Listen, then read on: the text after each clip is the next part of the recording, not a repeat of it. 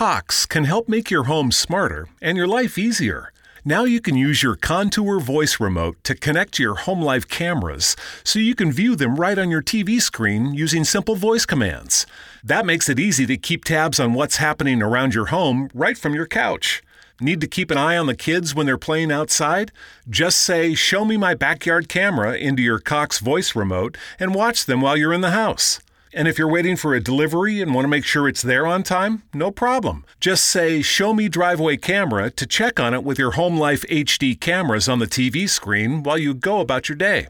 When you live in a home powered by Cox Internet, you can stay connected to what matters and let Cox take care of the rest. To learn more about all the benefits of your connected home, visit cox.com slash this is home today.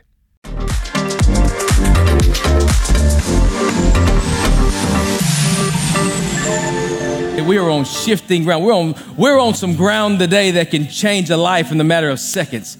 We're on some ground today that'll shift the atmosphere, that'll shift your situation, that'll shift your circumstance, that'll shift your families. I got to thinking about that word shift and I Googled it because I didn't want it from anywhere else. And if it's from Google, it's got to be right. So we're going to Google it. But it means to exchange for, to change position, to change gears and so on. So I came today wanting to know, is there anybody in this room this morning that has faced a season where you just wanted to give up?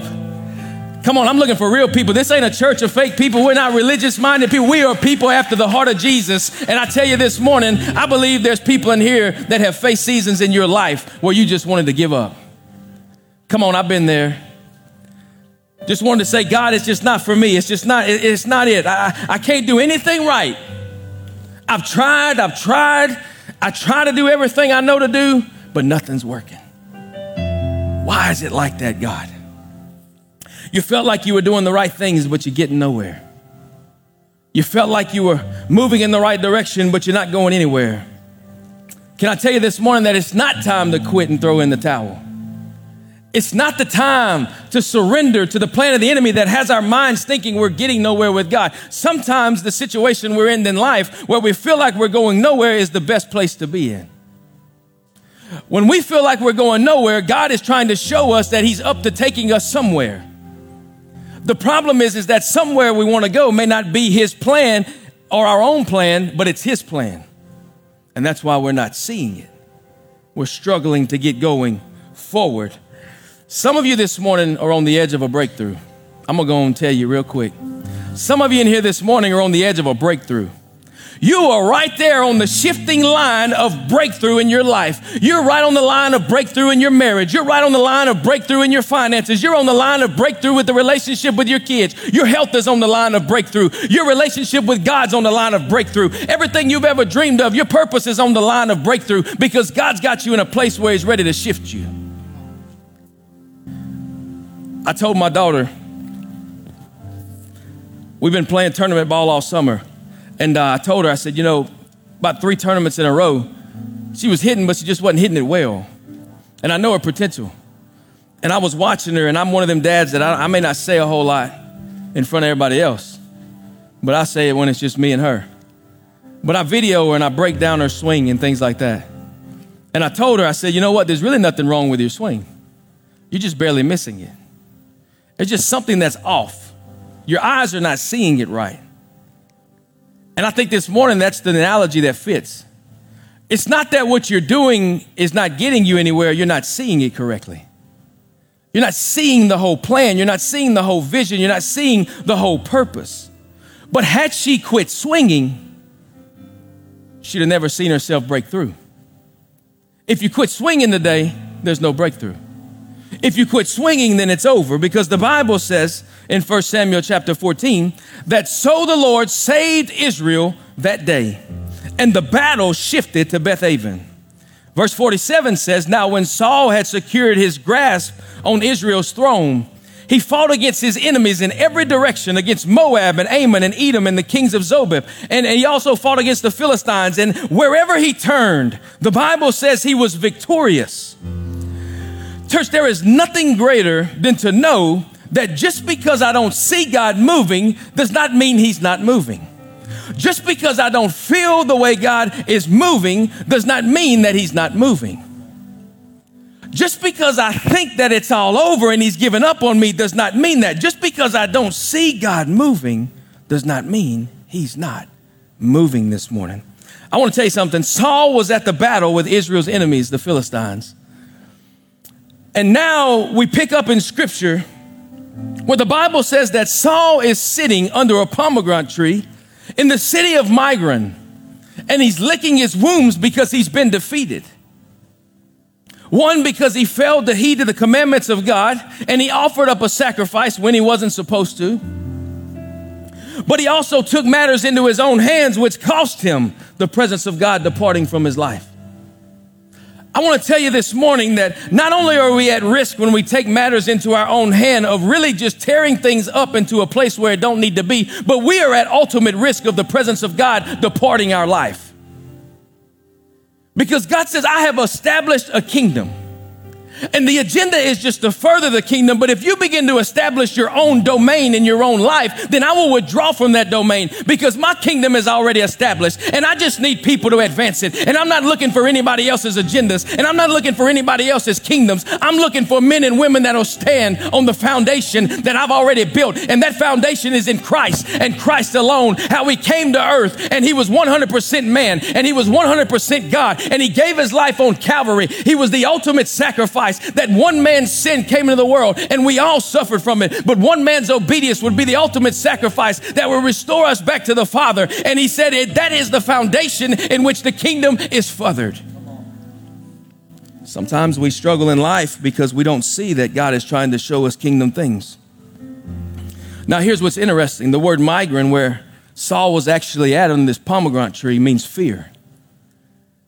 The king, the leader, is now defeated and sitting in under a tree under a spirit of fear in the city of fear. Why is it that sometimes we let fear creep into our life? And not only does fear creep into our life, but fear also gets us surrounded by people who fear and put us in a city of fear. And now we can no longer see God because our circle is full of fear. The Bible says that Saul had 600 men with him, and he was still sitting under a tree in fear. Some of us don't realize this morning that we are part of a body of believers we are part of the body of Christ, and you have so many believers that are on your side and on your team and fighting for you and pushing for you and encouraging you and wanting to see you do well. And you have every bit of the help and support that you need. You don't have to sit in the city of fear underneath a tree and watch your life go by. You're on the right team. He's sitting here and he's absolutely defeated. But what I love about the Bible is chapter 14 starts that way. But at the end, he's victorious. Pastor, why are you telling me that this morning?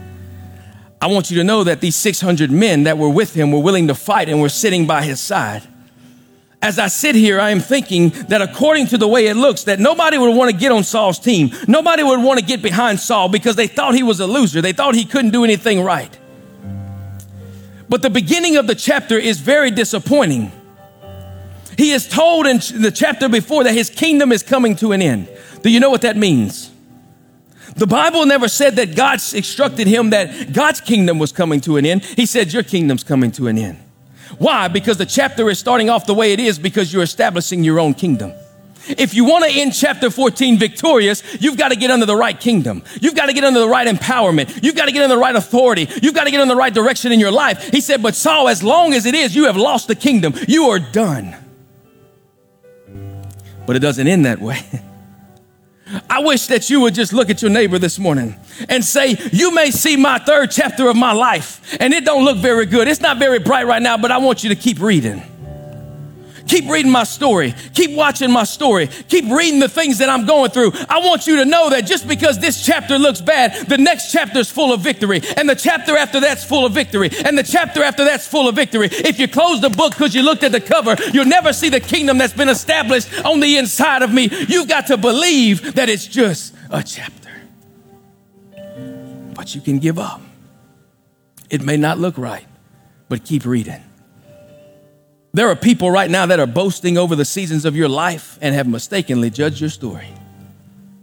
There are people that, that are boasting and take pride in watching you fall, in watching you struggle, in watching you go through things that they never thought you would go to. Why? Because they have mistakenly judged your story.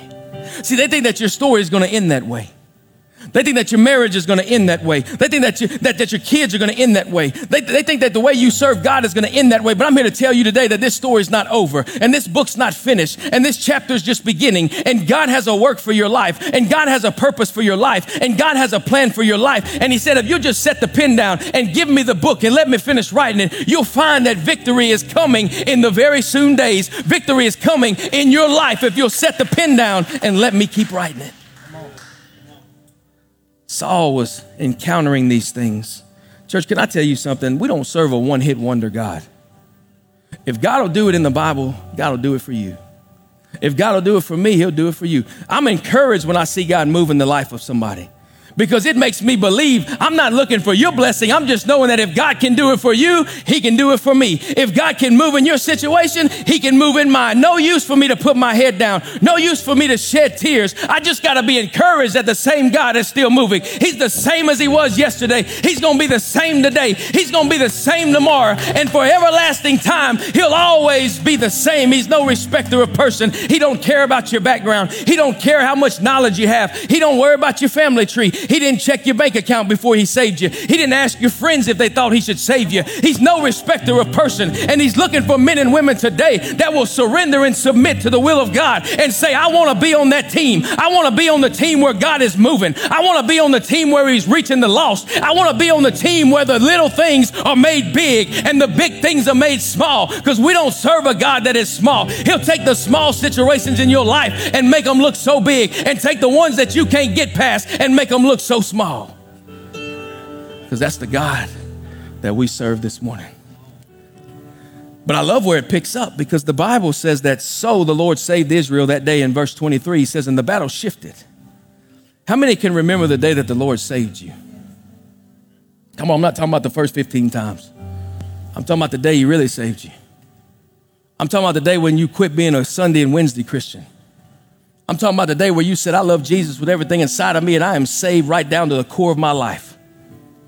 That I no longer just serve God on Sunday and Wednesday, but I am saved on Monday through Sunday. I am saved in every conversation. I am saved in every situation. I am saved in every circumstance. I'm saved in every bad report, and I can rise above it because God has given me the strength through the salvation He's provided me. How many remember that day when God saved you? I'll never forget getting up from them altars. I'll never forget knowing that I was going back to a home where I once struggled with addictions and I once struggled with things in my life. And I would have to go back to that house and I was going to have to face the very things that I struggled with. But God promised me in them altars, He said, I'll never leave you and I'll never forsake you. You may have to face them, but I've given you a power to overcome them. You may have to look at them, but they no longer see you for who you were. You are something better. You are something greater. You have risen above the things that had a hold on you. It may have had you, but it ain't got you no more. How many remember that day? When he changed your story and he turned it all around. The battle shifted to Beth Aven. But I got to tell you, the, the word Beth Aven means the house of nothing. Ain't it interesting that Saul is found under a pomegranate tree in a spirit of fear, in a city of fear, and now God is to shift him to Beth Aven where it's a house of nothing? God, how do you encourage me when I was fearing and now I'm in a season of nothing? Only have you, I feel like you departed from me, I don't feel you, I don't see you, I'm not hearing from you. It's nothing. Where's my real people at? What side do I need to preach to this morning? Where's the people that will come for a change in their life? Where's the people that ain't so spiritual? That are thinking this morning and saying, Pastor, you know what? That's right. That's right. We face those things. We've been in a season of nothing and we want to give up. The season when you're praying and nothing's happening. The season when you're fasting and nothing's happening. The season where you're sowing everything you got and nothing's happening. The season where you're fighting for people who ain't even willing to fight for themselves. The season when you're fighting for your kids and they still acting crazy. The season where you're worshiping and you're not feeling anything happen. The season when you're in church and you have no breakthrough. The season where you're warring on every side. You're aggravated. You're agitated. You want to give up. And all of a sudden you swinging and I ain't hit nothing. And all of a sudden God's got you in a place where it's called the house of nothing. God, where are you and when you going to show up? He said, if you just sit still, if you just realize that when you're in the house of nothing, you're on a ground that is shifting. You're on a ground that's moving you from one place to another. You don't need to see the things I'm doing because I don't want you ruining it. I don't want you getting the flesh. I don't want you getting before me. You just need to stay put where you are and let me shift your life. Let me shift your circumstances. You've got to be willing to let God move the way God wants to move. Saul sitting here feeling like nothing's happening. And all of a sudden, the Bible said it shifted. At Beth Aven, it shifted. That's why you can't be thinking those thoughts of quitting this morning. That's why you can't be thinking about giving up on your marriage. That's why you can't give up on your kids. That's why you can't give up on your relationship with God because little do you know you're shifting. Something is happening, and that's why the enemy is planting these seeds of thought in your mind that the grass is greener on the other side. Let me tell you, if people would learn to fertilize their own grass, they wouldn't look at somebody else's grass. If you would take care of your own marriage, you wouldn't look at somebody else's marriage. If you take care of your own kids, you wouldn't compare to the kids that you see down the street. If you take care of your own finances, you wouldn't worry about the millionaires. The grass ain't always greener. That's just a sign that you need to do more to yours. But if I quit, it's going to get easier. I'm just going to give up, Pastor. Ain't nothing going to happen for me. It just ain't meant to be in my life. It would be easier if I went back. But let me remind you, it shifted when nothing was happening. I want to tell you something this morning.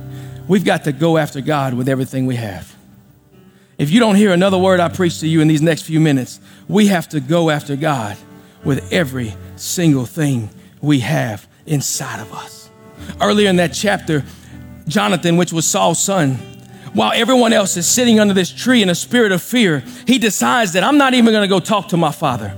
I'm not even going to go ask my father what he thinks I should do. I'm not going to go ask my father because he's already sitting in a spirit of fear. And I'm not going to surround myself with fear because I know that I can take my armor and I can take my armor bearer and I can go to the battlefield. And he says to his armor bearer, he says, perhaps the Lord will make a way for us. Perhaps if just the two of us will get it made up in our mind that we can go into that battlefield, perhaps the Lord will make a way for us. Perhaps our faith will prevail. Perhaps God will see us through. Perhaps it'll, it'll, it'll encourage my father. Perhaps it'll encourage the other 600 men to come to battle. Perhaps the Lord will make a way if we will just take a stand. See, sometimes in life, we're looking at our surroundings and we're saying, well, ain't nobody else standing, but that don't mean that's your excuse not to stand. When ain't nobody else standing, that means you should stand stronger because they need an example to see on how to stand. They're struggling, and you may be the answer. But why is this scripture so important? It proves this, church, that God is not after a title. The king is sitting in fear in a city of fear, and his son goes after God with everything he has, and God is fixing to make a way in the life of somebody who has no title. God's not concerned with a title. You don't have to be the pastor. You don't have to be the Sunday school teacher. You don't have to be the worship leader. You just have to be after the heart of God and want God to use you and want to be a vessel that'll submit and let God work through you. Jonathan made his way there to prove that he was after God's heart. Jonathan says, I'm going to seek God for an answer and I'm going to let God take care of this battle.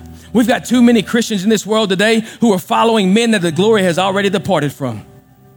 And we wonder why the church ain't making no headway in the, in the cities and ain't making no headway in the nation because we're following men we think God's with and the glory has already departed. Jonathan said, My dad has lost the presence of God. He may be the king, but he's in fear and he's lost it. I'm going after God in his presence. I'm going after what's going to shift this. I'm going after what's going to change this. We don't need any more men and women going after men and women who have no presence of God in their life. We need to go after God and seek God for the presence in our life that they will draw back to the presence of God and and they will want to be in the presence of God, and God will move because of the heart.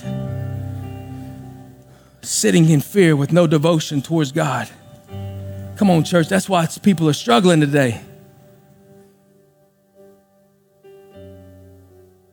There's, we're in a nation, and I'm not, I don't talk about other pastors because it's not my business, but we're in a nation where pastors are not even praying. We're in a nation where pastors are more concerned with how much they can offer. I love being relevant, but not at the cost of relationship. I'll be as relevant as God has allowed me to be, but I'll never cross the border where relationship is hindered. Men that are not devoted towards God and holding back others who want to pursue God. Why? Because when men and women begin to pursue God and they're following people who are not devoted to God, it will show.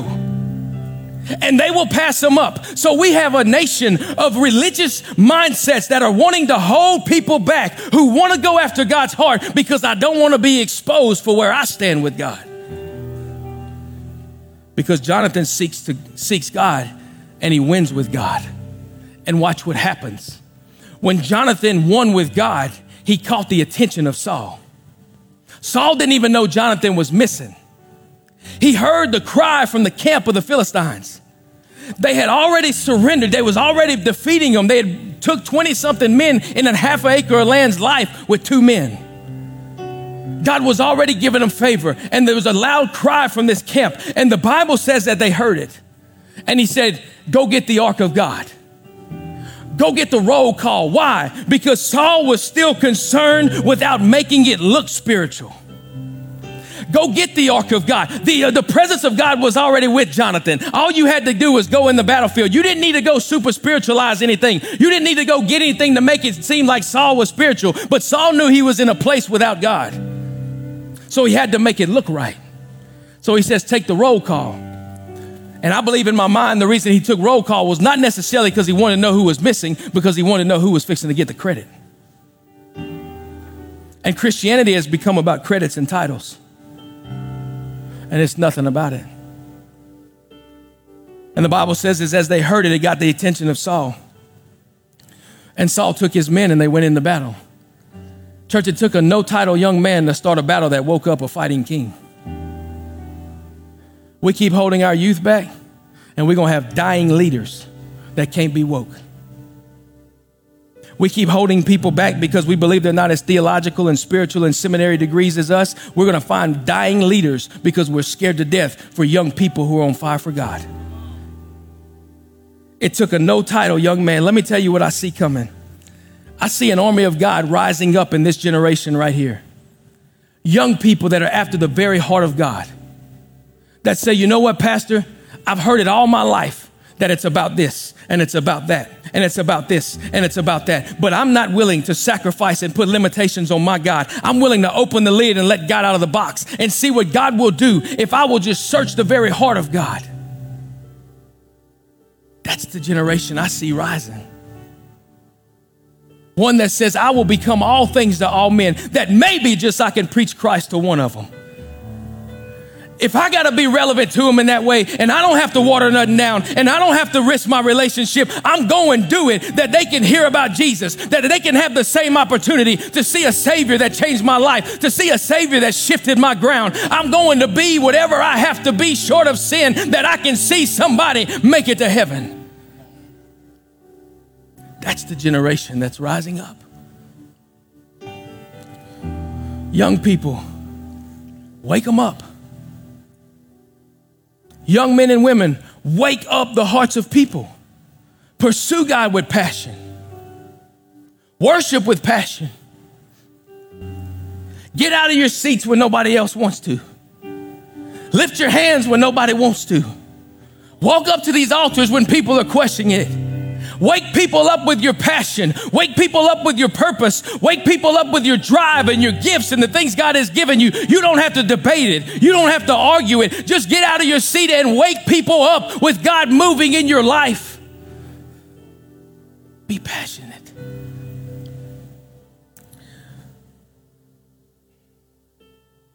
We need some Jonathans who understand this right here that this is not time for anybody to sit under a pomegranate tree. Even if the daddy is in fear, even if the pastor is struggling to lead, there is work that has to be done, and God wants to use somebody to do it. Jonathan seen it, he felt it. I've come to tell you today, this morning, that you've been fighting in nothing. You think you're swinging and missing. But I've come to tell you that you are on the ground where God wants you. There is a shifting taking place. I stood in this church Thursday night and I watched the power of God enter this room with a bunch of men who came to eat hamburgers and hot dogs. We didn't know what was fixing to happen, but I watched the Spirit of God move in and begin to shift the ground that we stood on, begin to shift the things we were saying, begin to shift the things we were doing. Because it wasn't about anything but Him.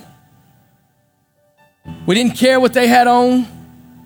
We didn't care how they talk. We didn't count their tattoos. We didn't count their earrings. We didn't count their hats. We didn't look at their shorts. We didn't laugh at their sneakers. We didn't talk about their past. We didn't ask them where they come from. All we said is come on in here and worship a God who's willing to shift your life, a God who's willing to change.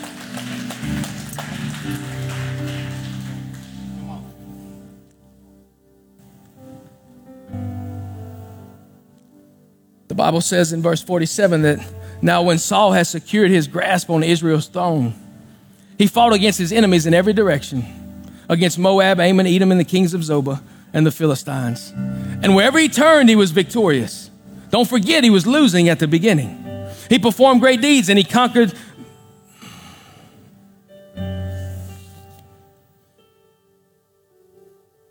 He saved Israel from all those who had plundered him.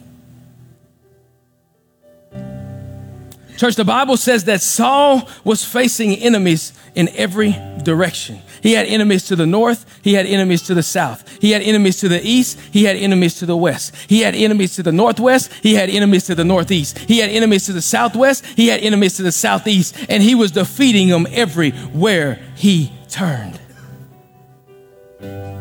Pastor, I got enemies. So what? Defeat them. Pastor, I got enemies. Stop talking about them and defeat them. Stop letting them live rent free in your mind. Stop letting them live rent free in your marriage. Stop letting them live rent free in your kids. Stop letting them get in situations they were never created to be in and defeat them. Everywhere you turn, there's going to be a battle in this life. Christianity's that way. We're always going to fight. The Bible said, Jesus said, Look, they didn't like me, they're not going to like you. Defeat them and love them. Fight them and love them. Fight them and love them because the spirit has to go, but the love needs to remain. Just because I'm fighting you as an enemy don't mean I'm not trying to win you through love. Just because I'm trying to drive that spirit out of your life, don't mean I'm not trying to put love right back in, that we can have a relationship, that we can have a friendship, that we can serve God together. I'm not trying to kill you and defeat you. I want the spirit out you so you can see a God that loves you. I want you to see how much he loves you and it's unconditional. See, your friend will love you with what they call phileo love. If you love them, they love you. You give to them, they give to you. But God loves with what we call an agape love. He says it's not really about what you do at all. I love you no matter what. The only thing that matters is that you give your life for for me that we can spend eternity together. I'm going to love you even if you don't, but I still love you. I don't love your situation. I don't agree with your sin, but I love you the same. And I'll love you till it's all said and done. But the way you spend eternity with me is to surrender that love back. God's love don't change. See, some people thinking here we've done so many things so bad that God don't love us anymore. That's nonsense. God never stopped loving you. And he won't ever stop loving you. People don't go to hell because God doesn't love them. People go to hell because they never fall in love with God. Everywhere he turned, he had an enemy, but in the end, he was victorious. He said, I know. And some of you feel that way today, Pastor. I got enemies all around me. Like you can't get a hold this morning. Pastor, I can't take a step forward. Somebody's always got to do something. Now, I'm going to tell you something about me and my wife. I'm not going to stop fighting until I defeat them. That was in me from the time I was a child. I will fight till I win. But when it becomes spiritual and it's an attack on your family, There can't be no man and woman in their right mind that says, I'm just going to surrender to him. No, you've got to fight them. You've got to keep pushing. You've got to keep praying. You've got to keep battling. You've got to keep going and let God do the thing. I'm not giving up until this fight is completely over. I'm not giving up till I feel like David and I've chopped his head off with his own sword and I've held it up and said, This battle is done because I'm not facing these same giants no more. It's not coming in my house no more. It's not attacking my kids no more. I'll fight it till it's said and done. David wasn't just happy with throwing a rock and knocking him down. See, that's what we do today is, is we, we get in this battle and we send up a prayer and we feel the enemy back up and we think he's defeated. He's not defeated. He's just pushed back. He's coming back until you go into spiritual warfare and you take the things he's using against you and you defeat him with his own plan. But it takes God's word to do that. His power and his spirit. Fight for your kids. Fight for your marriage. Fight for your finances. Fight for your church. Fight until you are victorious. Because here's what I want you to know we don't fight for victory. Oh, Pastor, that's religion. No, no, no. no. I'm telling you today, we don't fight for victory. We fight from victory. Victory has already been granted. The battle's already been settled. I'm not fighting the enemy to gain victory. I'm fighting him from the victory I've already received. I'm already proclaiming it. I'm already declaring it. I'm already walking in it. And I've already got the power and authority to stand before him and say, This isn't even a battle that you're engaging in. You're already defeated. You just got to back up and realize that you have no authority over me, my kids, my wife, my family. You have nothing, no say so in my home because I have the power and authority to rebuke you and remove you and cast you out because I don't need the victory. I've already got it. Jesus is already paid for it. He's already granted it. The blood is already applied to it. And I'm telling you this morning, you've got to find a place with God where you believe in applying the blood of Jesus to your life. And it's not some sissified prayer that says, I read it out of a book, but it's the blood of Jesus that's been applied to your life and you believe in it with all your heart. And that's why your situations are shifting. His victory did not come in the house of revival. Sometimes we think that we're going to get in a place of revival or an atmosphere of revival and that our victory is going to come. His victory didn't come in the house of revival. Can I tell you this morning, his victory didn't come in the church house? His victory came in the place of nothing.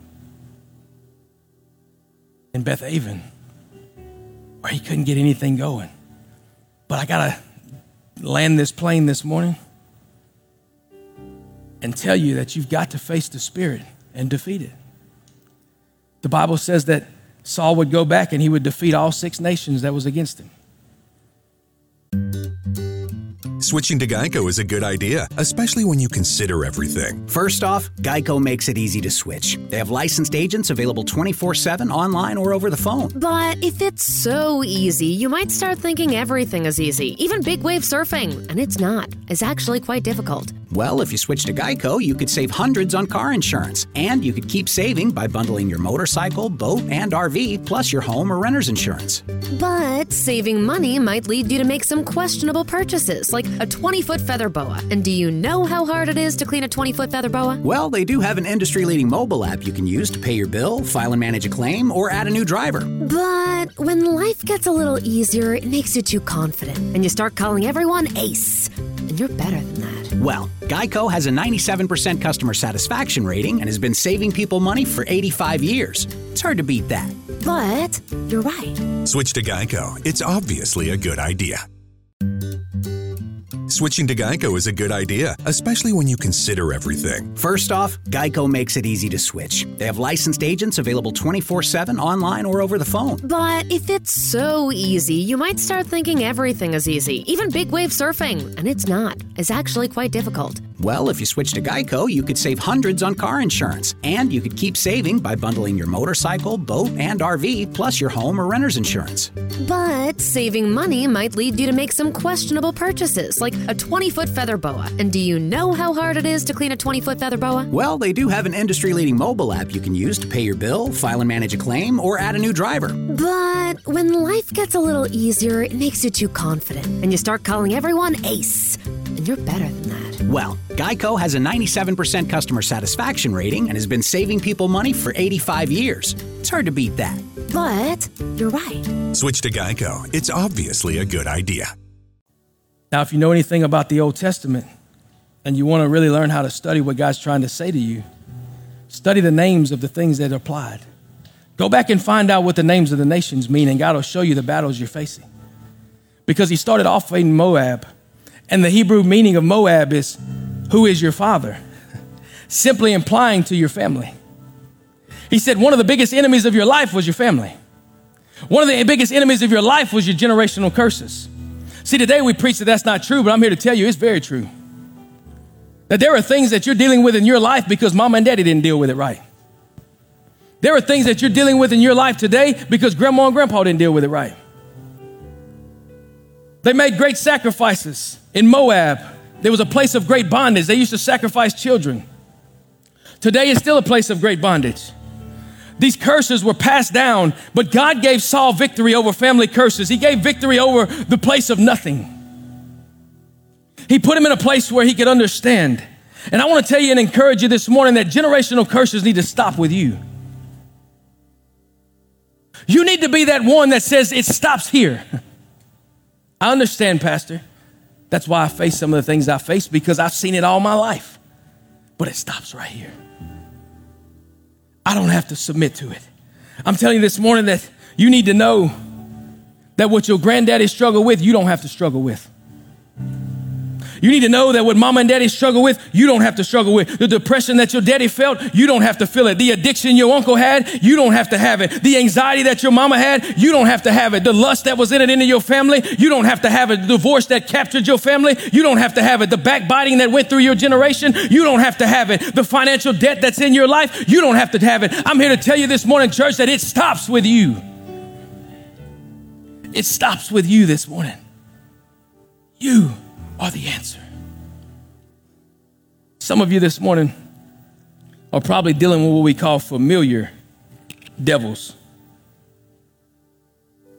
Familiar devils. You go to your family reunions and they sit down and they eat with you. Things that you've seen all your life, spirits, not people. Spirits that sit down at the table. Try to get it within the families. I seen it growing up. I seen it in my own family. My family couldn't get along with each other to save their life. My mom's probably watching and she'll agree with me. They struggled. It was always a battle. It was always a, a comparison. It was always a fight. But God said there's a time where enough is enough. There's a time where he will raise up a man and a woman or, or a man or a woman that will sit down at the table and say, that seat is taken. That spirit is gone. That is no more welcome in this atmosphere. That'll no longer have our family. That'll no longer make its way into our gatherings. That'll no longer separate us. That'll no longer divide us because God has given people authority and power to cast it out. Familiar spirits. Meaning what? Meaning what? But I'm not going to let the same things get inside of me that got inside of other people around me. Knowing that God doesn't want that. The second nation he was facing was the nation of Ammon. And it was actually meaning people and friends. And he said, one of the battles you have to defeat is friends that are bad encouragement, friends that are leading you in the wrong places. If you only knew the spirit that battles in friendships, if you only knew the spirit that'll hold you back from purpose in the midst of a friendship. I'm telling you this morning that so many people in today are so worried about being elevated in life. I'm worried about my elevation when I need to be worried about my association. Because my association will ultimately stop my elevation. What does that mean, Pastor? Sometimes you've got to disconnect so that you can protect your purpose. Sometimes you have to see your circle for what it is. What does that mean, Pastor? That means this. That means that when my marriage is having problems, I don't go to somebody else who don't have the best interest in my marriage. I don't go to somebody else that don't want to see my marriage make it just as bad as me and my wife and God does. Because what happens is, is they got problems in their own marriage, so they're talking you into being in the same situation with them because really it's all about you being like them but looking like you. Preach, Pastor Derrick, that was great. It's all about people wanting you to be like them, dress like them, look like them, walk like them, talk like them, but look like you. Because when it all falls, it's on you. I don't really want to help you. I just want to make sure that you look like me and I don't look any different, but when you fall, it's all you because it's your identity. And we're selling our identities for friendships. We're selling our identities for relationships. Can I tell you something that once you submit to something that's not you, you will spend the rest of your life trying to find you? Do you know how hard it is to live a lie? Do you know how hard it is and uncomfortable it is to not walk in who God has created you to be? Come on, I've been there. I know. Firsthand, my wife will tell you this is our worship pastor. He went back and watched live feeds on our Facebook. He's right here. He, I ain't gonna lie on him. He went back and watched live feeds of me preach when I was walking in somebody else's character and identity. He said, Pastor, I cut you off. I couldn't even watch you because that ain't who you were. You sold your identity to line up to something that somebody else wanted you to be, but they wanted to look like you. He said, I got to defeat that battle today. Come on, I keep going. Chicken's going to get cold. The third one, it was Zobah. Zobah means to mix and to water down. We cannot water down ourselves. Do you hear me this morning? You cannot water down yourself. You cannot get yourself in a situation where you are going to change and give away your passion and give away your call and give away your identity. That you've done it so much that you've lost in touch of who you are. I hear people all the time say, Pastor, I just don't even know who I am anymore. It's not because God created you that way, it's because somewhere along the way you sold the identity that He gave you. Because you wanted somebody else to love you more, you wanted somebody else to like you more. And God said, Why does that matter? All that's temporary. I'll never stop loving you. I'll never stop liking you just the way I created you. But you get back to the point and you see it. And here's the thing I want you to know. The truth is, is that we got to disconnect from every single relationship that does not have the same interest of God for your life. It's hard. I know it. It's hard. But if you're going to walk in your purpose, you've got to walk in the interest of God for your life. Why am I saying that today? Stop being who everybody else wants you to be. Stop being who everybody else wants you to be. Go ahead and bust that bubble this morning. God didn't instruct you to be blended into some version. He said, You are the salt. you bring the flavor to the table. You bring the flavor to the relationship. You add the flavor to what's going on. You bring the flavor to your situation. You are the salt. You are the light. You don't tend to anything else. You bring what I've given you already and you change the situation. You do it. And I'm telling you this morning, I'm not going to bust any bubbles this morning, but we will not water down anything in Zion Church. We're not in no popularity contest. We're not trying to be the most popular church in the world. We're trying to keep people's behinds out of hell. And we're not going to water down things to be relevant. We're going to be relevant to the point that God allows us to be relevant. We've got enough knee knocking, sissified preachers that are standing on pulpits today that don't want to tell somebody that there is a way that seemeth right to, right to a man, but the end is death. That there are people all over this world that think that there's a way that they can live and everything's going to be fine, but the end of it is death. What happens? That word also means to be puffed up. That means pride gets in, church. Come on, I'm trying to help you today. Pride is a barrier between me and God. Pride is something that is hard to deal with because we are to walk in humility. Here's what I know to be true God will humble the prideful man and he will exalt the humble. He'll use the one that says it's all about you, God, and he'll reject the one that says it's all about me. And the reason I'm telling you that this morning is because if we don't take care of pride, then God will. And it's a whole lot easier for us to do it. What do you mean by pride? I'm not talking to that person. They can come talk to me. That's pride. I'm not going to say anything to that person. They can come say it to me first. That's pride. And let me tell you what happens when pride gets a hold of you, it becomes anger. And anger becomes this poison that you're drinking. And it makes you think that you're hurting the person that you're not talking to when all fact is killing yourself inside. It's anger. That's why every time you hear the name, it makes you so mad. That's why every time you're confronted with a situation that's got you so angry, it makes you so mad. You get around them and you're so frustrated. The pride has led to anger, and now you are bound and they are free. Let it go. Let it go. But, Pastor, they did let it go. But Pastor, they said, let it go. But Pastor, they let it go. But let it go. Let it go. Let it go. Let it go. Forgiveness is not about the person you're dealing with. Forgiveness is about settling your yesterday so that you can walk in your tomorrow. I can't even be the man God's called me to be. I can't even walk into my purpose tomorrow if I don't settle the forgiveness and the hurt and the anger in my yesterday. It's not about the other person, it's about you. They may tell you they don't forgive you. That's fine, but at least you know where you stand. Hey, here we go. The Philistines means to roll in dust and grief.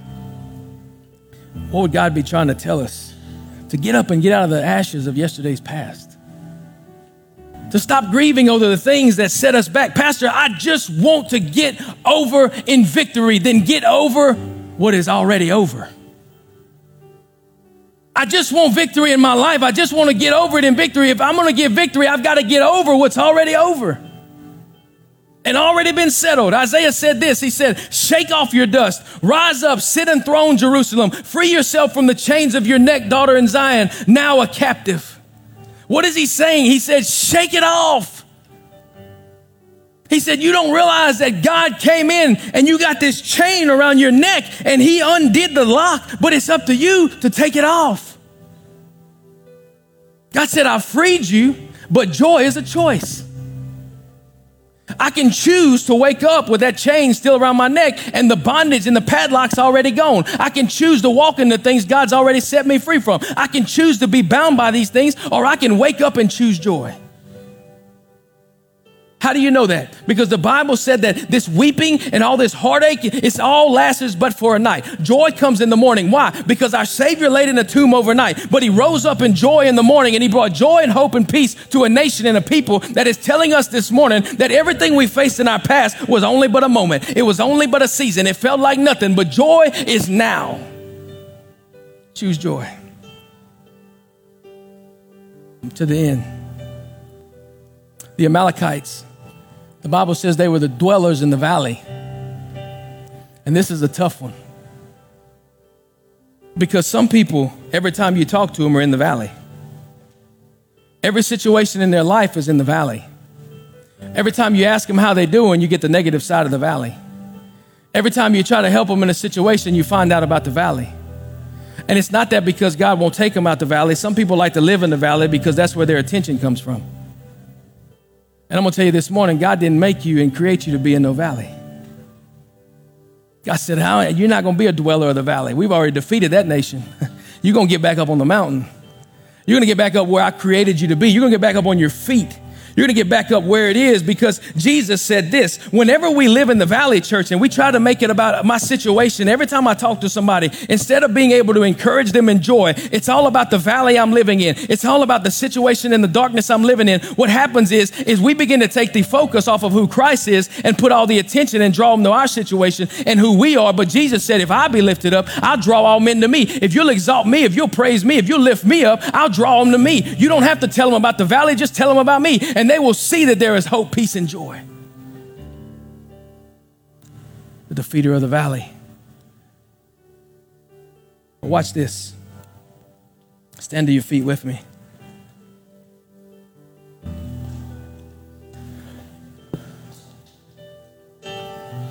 Come on. They used to go to church for three, four, five, six hours. We ain't been in here but an hour and a half. We just fine. Let me tell you something else about that. When you get to heaven, it's eternal, there's no breaks. Now, when Saul had secured his grasp on Israel's throne, he fought against his enemies in every direction, and he was victorious everywhere he turned. You know what he's saying?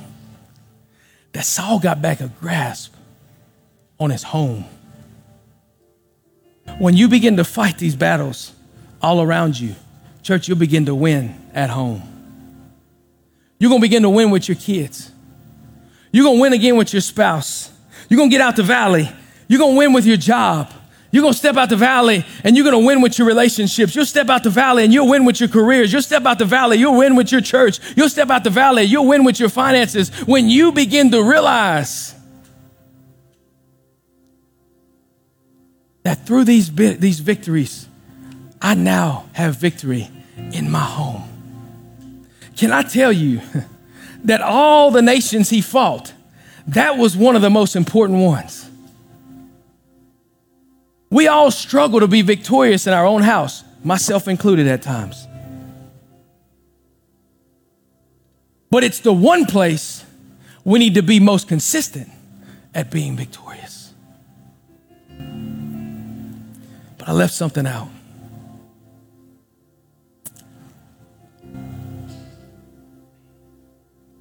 There was another place that we didn't talk about, and it was called Edom. And the word Edom means red flesh. And Edom is actually the nickname of Esau, who the Bible says that he traded him, his, his actual birthrights for a bowl of soup. What is he saying, Pastor? Church, God's trying to tell us this morning that the most important enemy we need to defeat this morning is our own flesh. He said, You know what?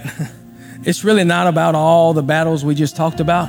It's about the fact that the flesh is the one who's causing you to face these battles. He said, You need to defeat Edom this morning. You've got to defeat your flesh. This was the final victory that Saul needed victory over the flesh because he struggled in doing the things he wanted to do and not the things God wanted him to do.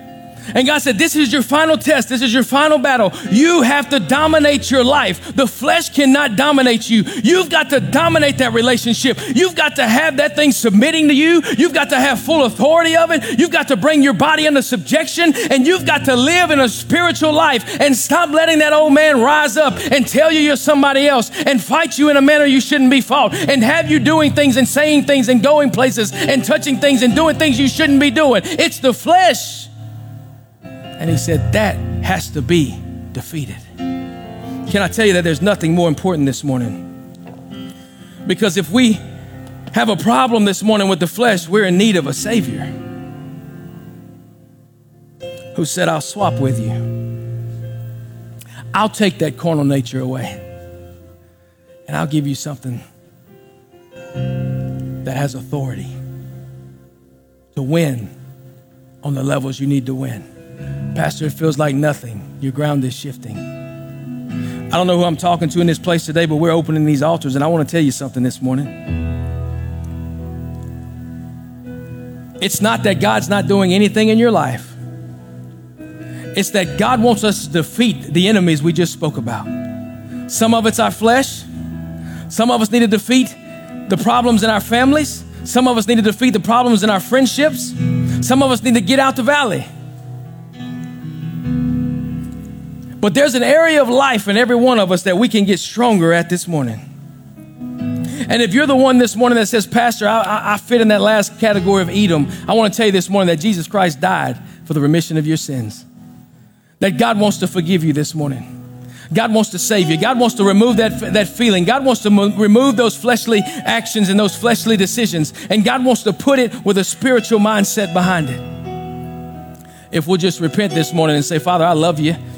Let him know the things we've done. Be personal with him and ask him to forgive us. And truly turn away from the things that we once did. Church, I'm here to tell you this morning that you're not living in, a, in an area of nothing. God is shifting something in your life. What is it this morning that you're missing? What is it this morning that you need? These altars are wide open.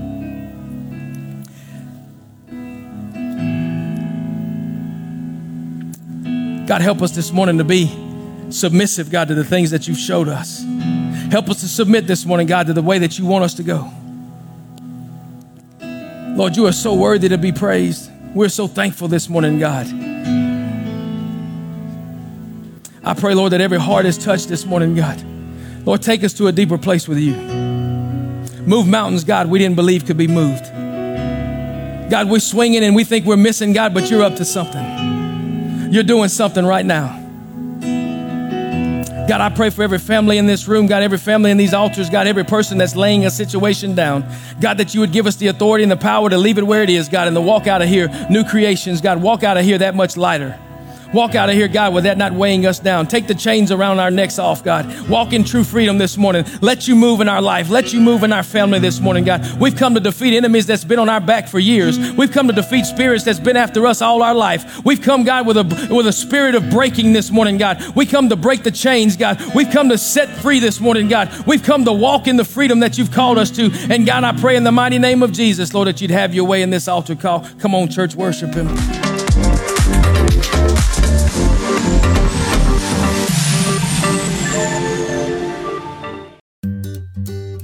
Switching to Geico is a good idea, especially when you consider everything. First off, Geico makes it easy to switch. They have licensed agents available 24 7 online or over the phone. But if it's so easy, you might start thinking everything is easy, even big wave surfing. And it's not. It's actually quite difficult. Well, if you switch to Geico, you could save hundreds on car insurance. And you could keep saving by bundling your motorcycle, boat, and RV, plus your home or renter's insurance.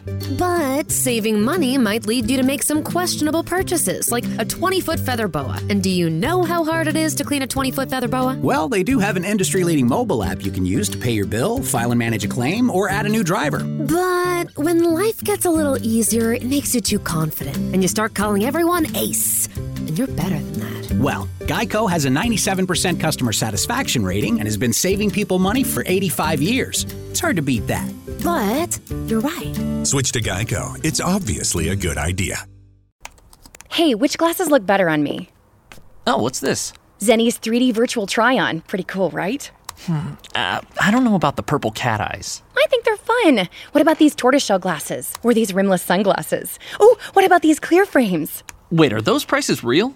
Do they have glasses for men? Yep, they also have affordable blue light glasses. Seriously? At those prices? Get them all. I like where this is going. Zenni.com, quality prescription glasses starting at $6.95.